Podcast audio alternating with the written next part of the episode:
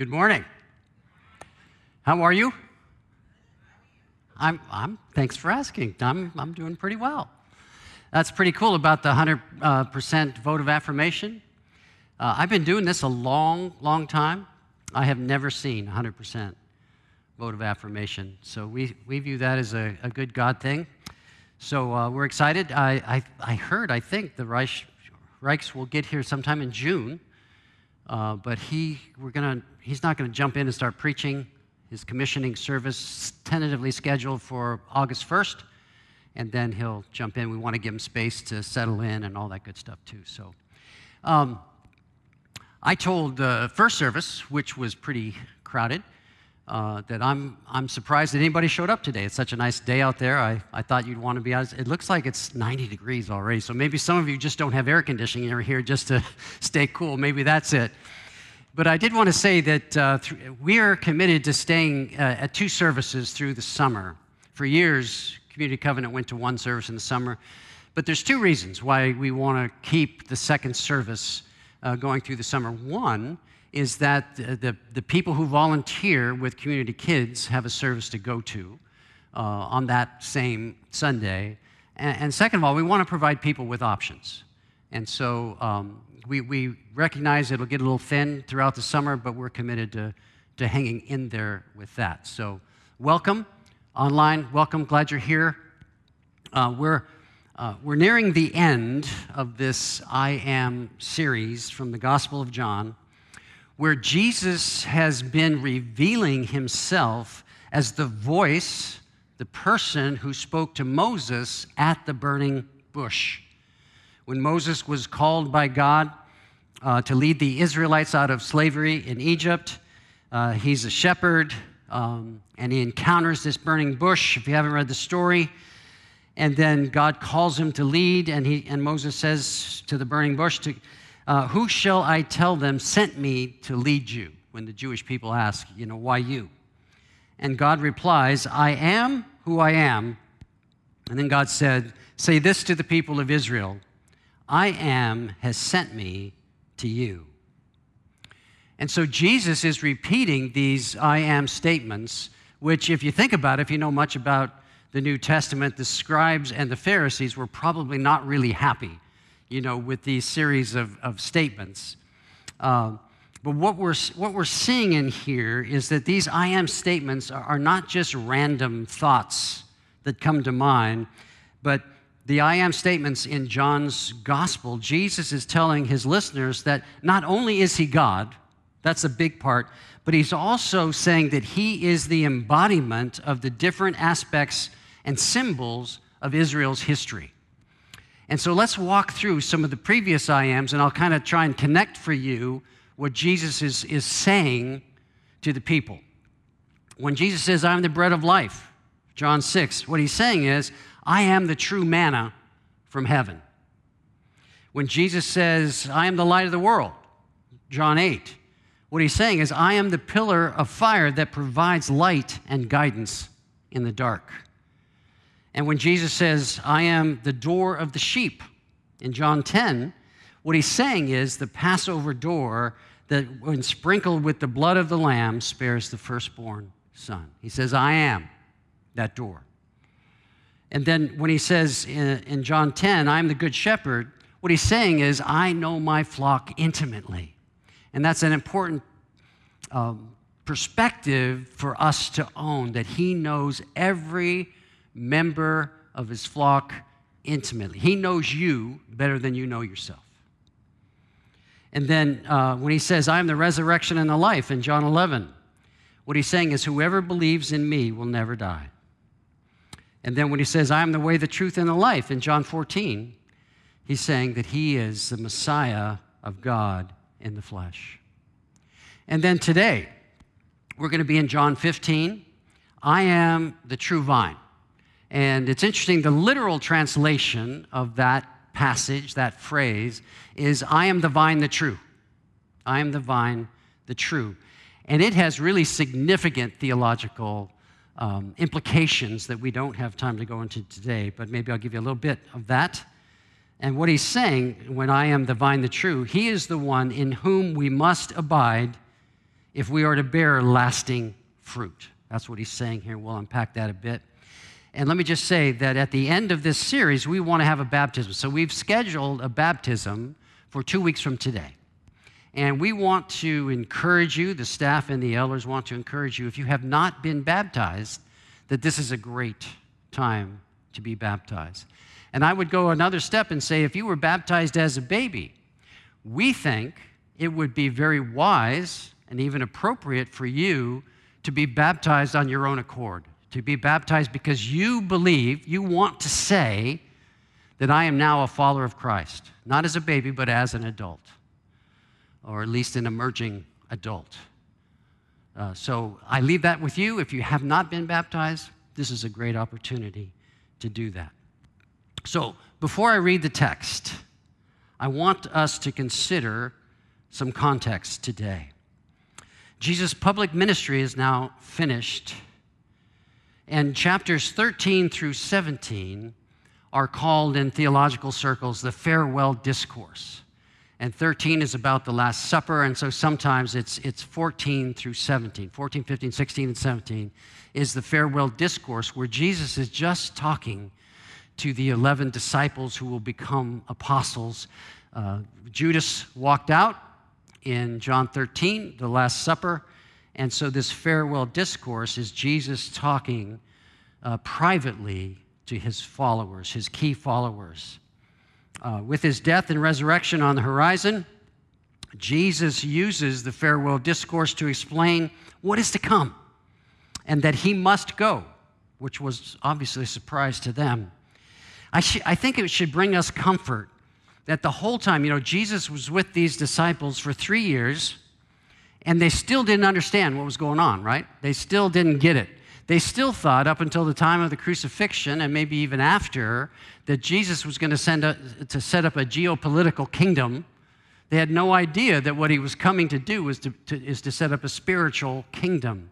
And so, all through his ministry, he was saying these things, he was sharing, he was talking, he was teaching, and they never got it. They never got it. In fact, we don't really see them get it until after the resurrection when they spent that time in the upper room leading to Pentecost. And then at Pentecost, during that time, those 10 days, uh, they see all the, the, the, um, the dots seem to get connected for them, and they burst out as the church uh, launched. Um, and so I just find it comforting that they, you know, Jesus is with them physically, talking to them, teaching them, and they didn't get it. So that brings me comfort that I still there's still a lot I don't get. And I readily admit that. Uh, I, don't, I, I, I still want to know. I still want the eyes of my heart to be further enlightened, to know what is the hope of his calling in me. So for them, the penny hasn't dropped, the dots haven't been connected, but he's still at it. And what's interesting is there's a gap. At the end of chapter 14 and the beginning of 15, the last sentence of chapter 14, John 14, says this it's 1431. It says, Get up. Jesus saying, Get up. Let's go from here.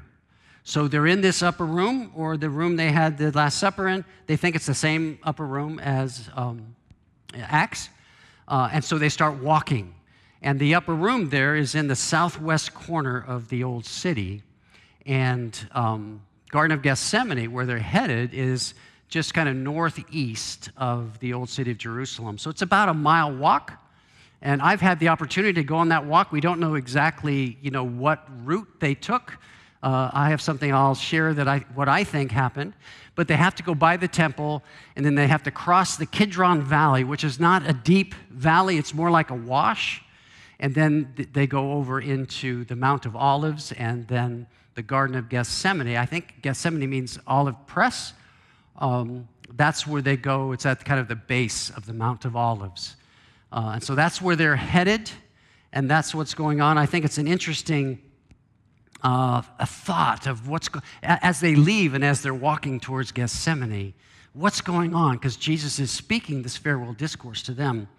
And so they left the place of the Last Supper. They didn't cross into the Garden of Gethsemane until after Jesus had completed his final discourse that includes chapters 15, 16, and then his long priestly prayer in, in John 17.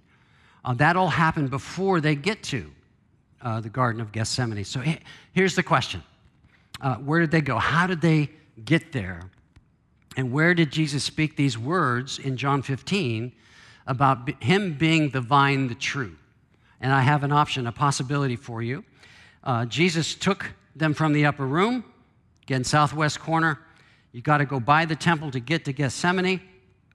And uh, time of Passover, so the gates of the temple would have remained open all night.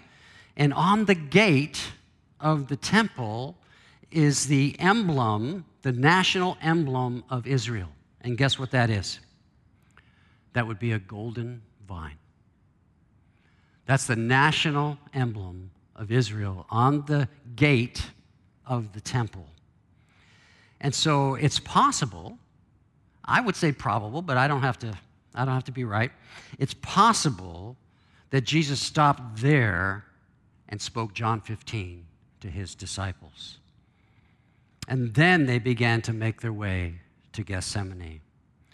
Whatever walking route they took, Jesus is saying something really monumental here in John 15. Here's what he's saying in a nutshell He's saying that from now on, the decisive characteristic for membership among God's people is to abide. To abide in the life and the love of Jesus. Israel thought that they were the true vine, the people set apart. Israel thought they were the vine. That's why they had the national symbol. But what Jesus is saying to Israel, to all of us really, you're not the vine. I am. And again, the theological implications of that are huge. What Jesus is saying here, we'll read in a moment, is that he's starting a new race of people that will be gathered out of every ethnic tribe and tongue from the whole world and they will become, we will become the new Israel. That's what he's saying. Saying to Israel, You're not the vine, I am. And I'm starting something fresh tonight. Paul understood this in Galatians 6:16. Paul said, "Those who will walk by this rule, peace and mercy be upon them and upon the Israel of God." So Paul understood that the newly constituted people of God, the identifying mark is no longer circumcision of the flesh. The identifying mark for the newly forming people of God is a circumcision of the heart by the Spirit. That's the newly identifying mark. And the characteristic is that they will abide in Him. So that kind of changes everything. You can read more about uh, circumcision of the heart in Romans chapter 2. So, with that backdrop, I'd like to read the first 17 verses of John 15. Jesus says, I am the true vine, and my Father is the vine dresser. Great illustration. Every branch in me that does not bear fruit, he takes away. And every branch that does bear fruit, he prunes, that it may bear more fruit. Already you are clean because of the word that I have spoken to you. Notice the number of times he says abide. I think it's 10 times. Uh, abide in me, and I in you. As the branch cannot bear fruit by itself unless it abides in the vine. Neither can you unless you abide in me. I am the vine, you are the branches. Whoever abides in me, and I in him, he it is that bears much fruit, for apart from me you can do nothing. If anyone does not abide in me, he is thrown away like a branch that withers, and the branches are gathered, thrown into the fire, and burned. If you abide in me, and my words abide in you, ask whatever you wish, and it will be done for you. By this my Father is glorified that you bear much fruit, and so prove to be my disciples. As the Father has loved me, so I have loved you. Abide in my love, which I think is like the key sentence in the whole passage. Abide in my love. If you keep my commandments, you will abide in my love, just as I have kept my Father's commandments and abide in his love. These things I have spoken to you, that my joy may be in you and that your joy may be full. And then he goes on to talk about what that commandment is. This is my commandment, that you love one another as I have loved you. Greater love has no one than this, that some, someone lay down his life for his friends. You are my friends if you do what I command you. No longer do I call you servants, for the servant does not know what his master is doing. But I have called you friends, for all that I have heard from my Father I have made known to you.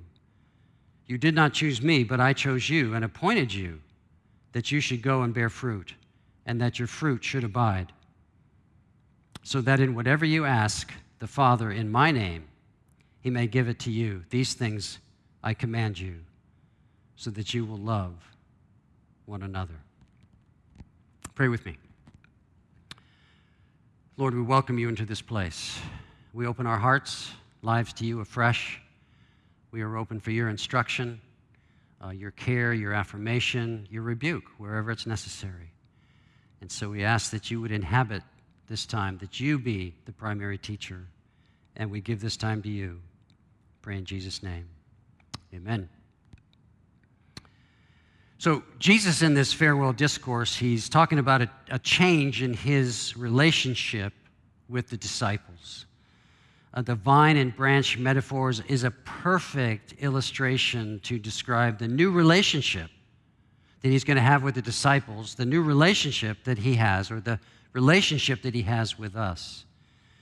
We would be grafted together by the power of the Holy Spirit, and Jesus would be in us, and we would be in him. Jesus is saying, I'll still be available, I'll still be accessible through the power of the Holy Spirit. Now, granted, they didn't get it, they didn't understand that. We have a better perspective of that in our time now, but to see that He is available and it's actually much better for us that he's available by the Spirit instead of if he was here physically with us. More people have access. He still knows us intimately. Uh, he's saying, I'll still be there. So as we, we move towards celebrating uh, the, the Lord's Supper here today at the conclusion of the sermon, I'd like for us to consider four overlapping thoughts on what it means to abide in Christ. Now, anytime you read a passage uh, that repeats a word over and over and over again, again, 10 times in the first 10 verses of chapter 15, and if you go through 17, it's, it's uh, 11 times. So that's, that needs to catch our attention when we see a word repeated over and over and over again. So it behooves us then to consider what it means to abide.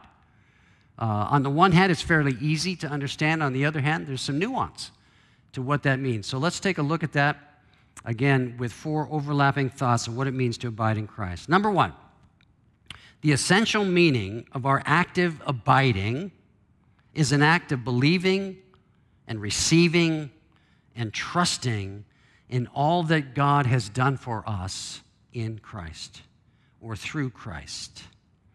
Believing and receiving are two sides of the same coin. They happen simultaneously at our conversion. If a branch remains or abides attached to the vine in such a way that it is receiving all that the vine has to offer, that's a picture of what John means, what Jesus means by abiding.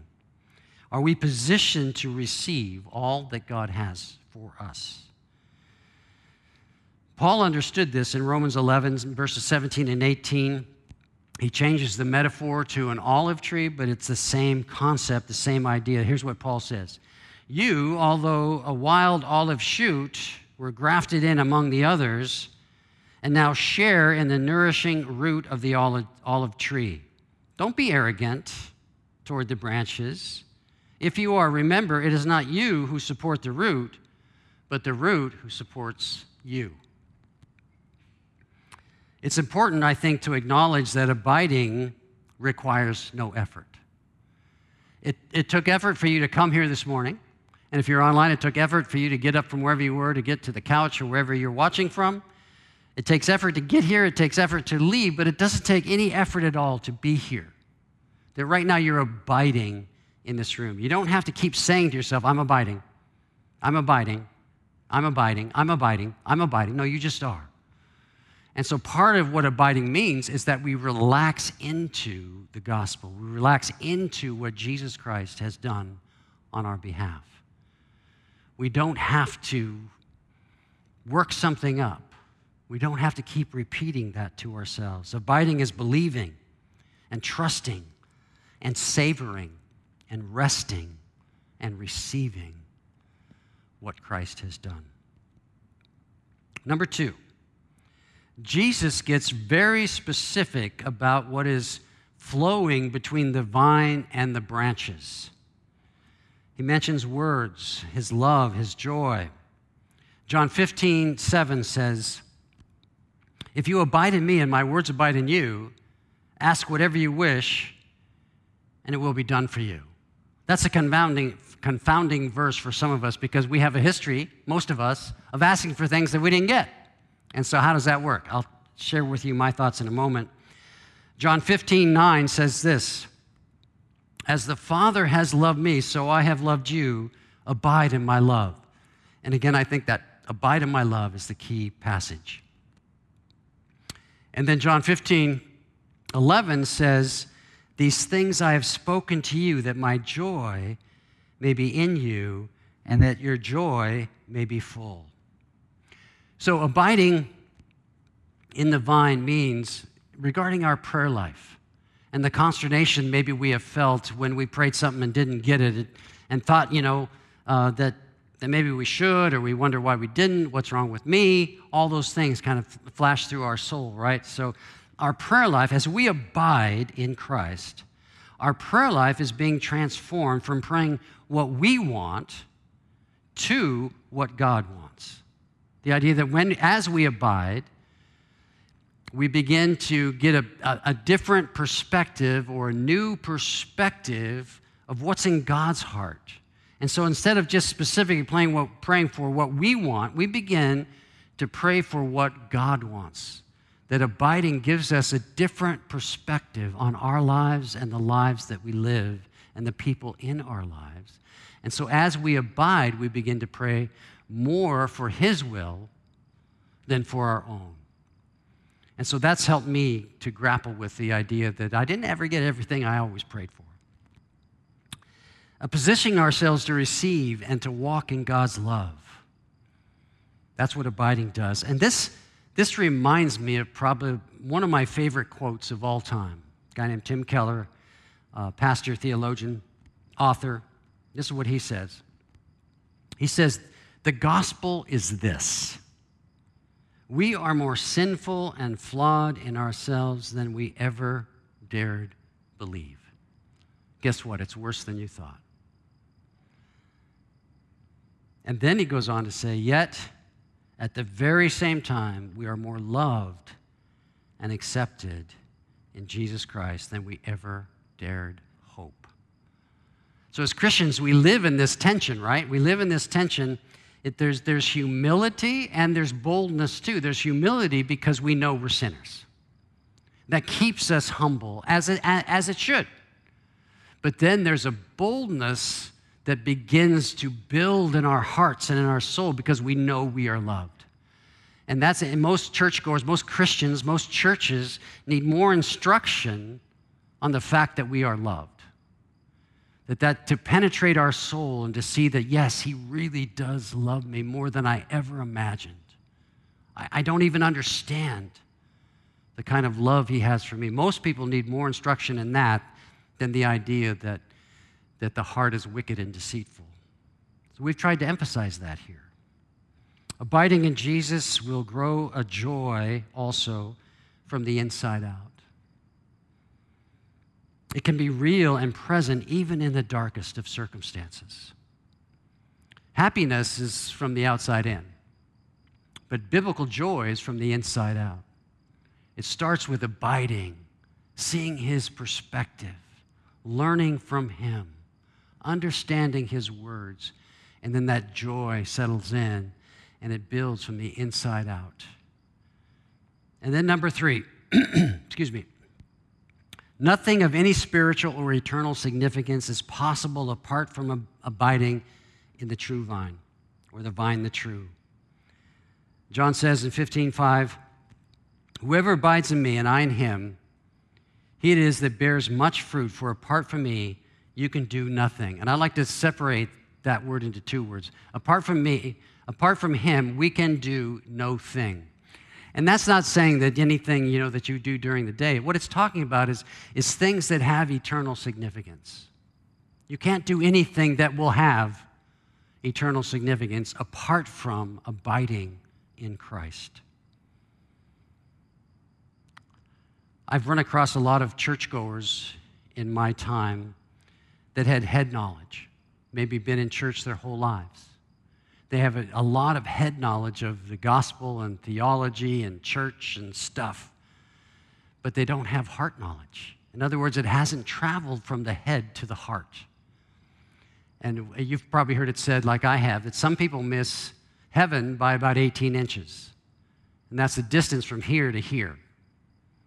And so it's not enough to have head knowledge. There needs to be something that travels down into the heart and comes alive, that sees the beauty and the wonder, the majesty of the gospel and embraces it and takes it for its own. That's what's being talked about here. In fact, you know what I'd say? Um, some of the most miserable people in the world are churchgoers who don't have heart knowledge of God. because they have in their head, they have all the stuff, the rules, whatever they're thinking of it as. They have it all in their head, but they don't experience it. So they're miserable, but they keep coming week after week after week. And so I invite you to open your heart afresh to Jesus. And finally, number four, as we move towards communion together, the overarching goal of us abiding in the vine is the glory of God. John 15, 8 says, By this my Father is glorified, that you bear much fruit, and so prove to be my disciples. The whole purpose of this, of not being the vine, being utterly dependent branches grafted into the vine, is to give God glory. That's why we're doing this. What does it mean to bring God glory? Simply put, it means to enhance God's reputation. That's why we're here, to enhance God's reputation. And I, I think we have a ways to go. All the events of the last year and a half or so, uh, I have not been absolutely impressed with the capital C church. Some things that I've seen that have discouraged me. But this is what we are called to to, to enhance the reputation of God by our hearts and by our actions, our love for one another, our love for the lost and broken people in our lives. That's what we're called to. And then Tim Keller, in his book, The Reason for God, he talks about glory too and what, what it means to glorify God. And simply put, he says, to glorify is not only to praise and enjoy, but to defer to and to serve. So, out of that, wanting to bring glory to God, we begin to defer to one another, to God, and we begin to serve. He says this is the opposite of self centeredness, the desire to bring glory to God. We would do well to remember also that the Father is the vine dresser, He's the gardener. He's shaping our lives through seasons of trimming and pruning. I've noticed some of you carry from time to time that I've been pruned look as you're walking in, or I'm being pruned, you know, that you can kind of tell. And that's another reason why we need each other. We need to walk with people because we're all going to get trimmed, we're all going to get pruned, and it's not going to feel good. And we're wondering what's happened, and that's when we need each other the most. When you're being pruned, I want to walk beside you. When, you, when, when I'm being pruned, I need people to walk beside me as well. Sometimes it's painful. Our invitation is, is to receive the rest, to trust, to savor, to relax into the vine, the true. So as we move to communion, make sure I always struggle with opening these. Am I the only one that struggles with these? Yeah. I got to get it all ready. But we're moving into communion now. So if you're at home, grab some elements If you need to go back, there's some elements on the back table. Um, for our communion meditation, I don't really want to move too far away from what we've been talking about. I want us to go back and what we've learned in the series and go back to John 13. As I mentioned, it's the Lord's Supper.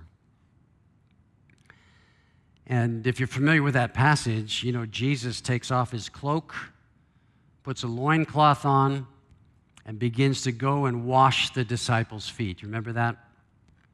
And then he gets to Peter. You probably remember that too. And Peter initially refuses to let Jesus wash his feet.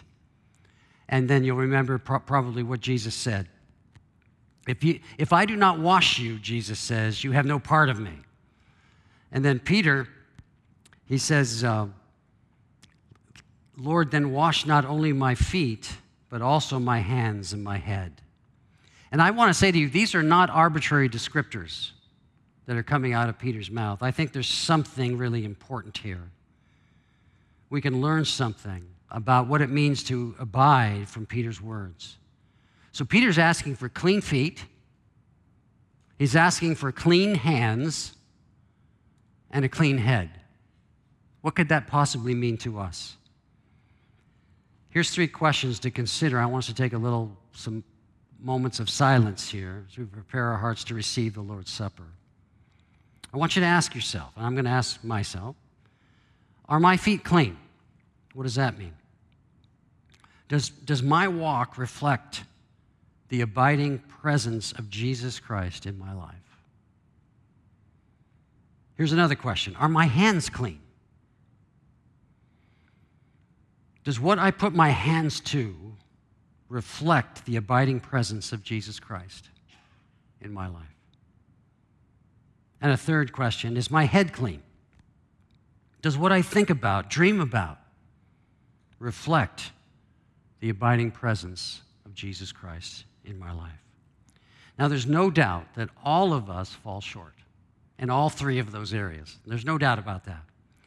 But let's just take a few moments and be quiet before the Lord and just ask Him if there's anything that He would want to point out.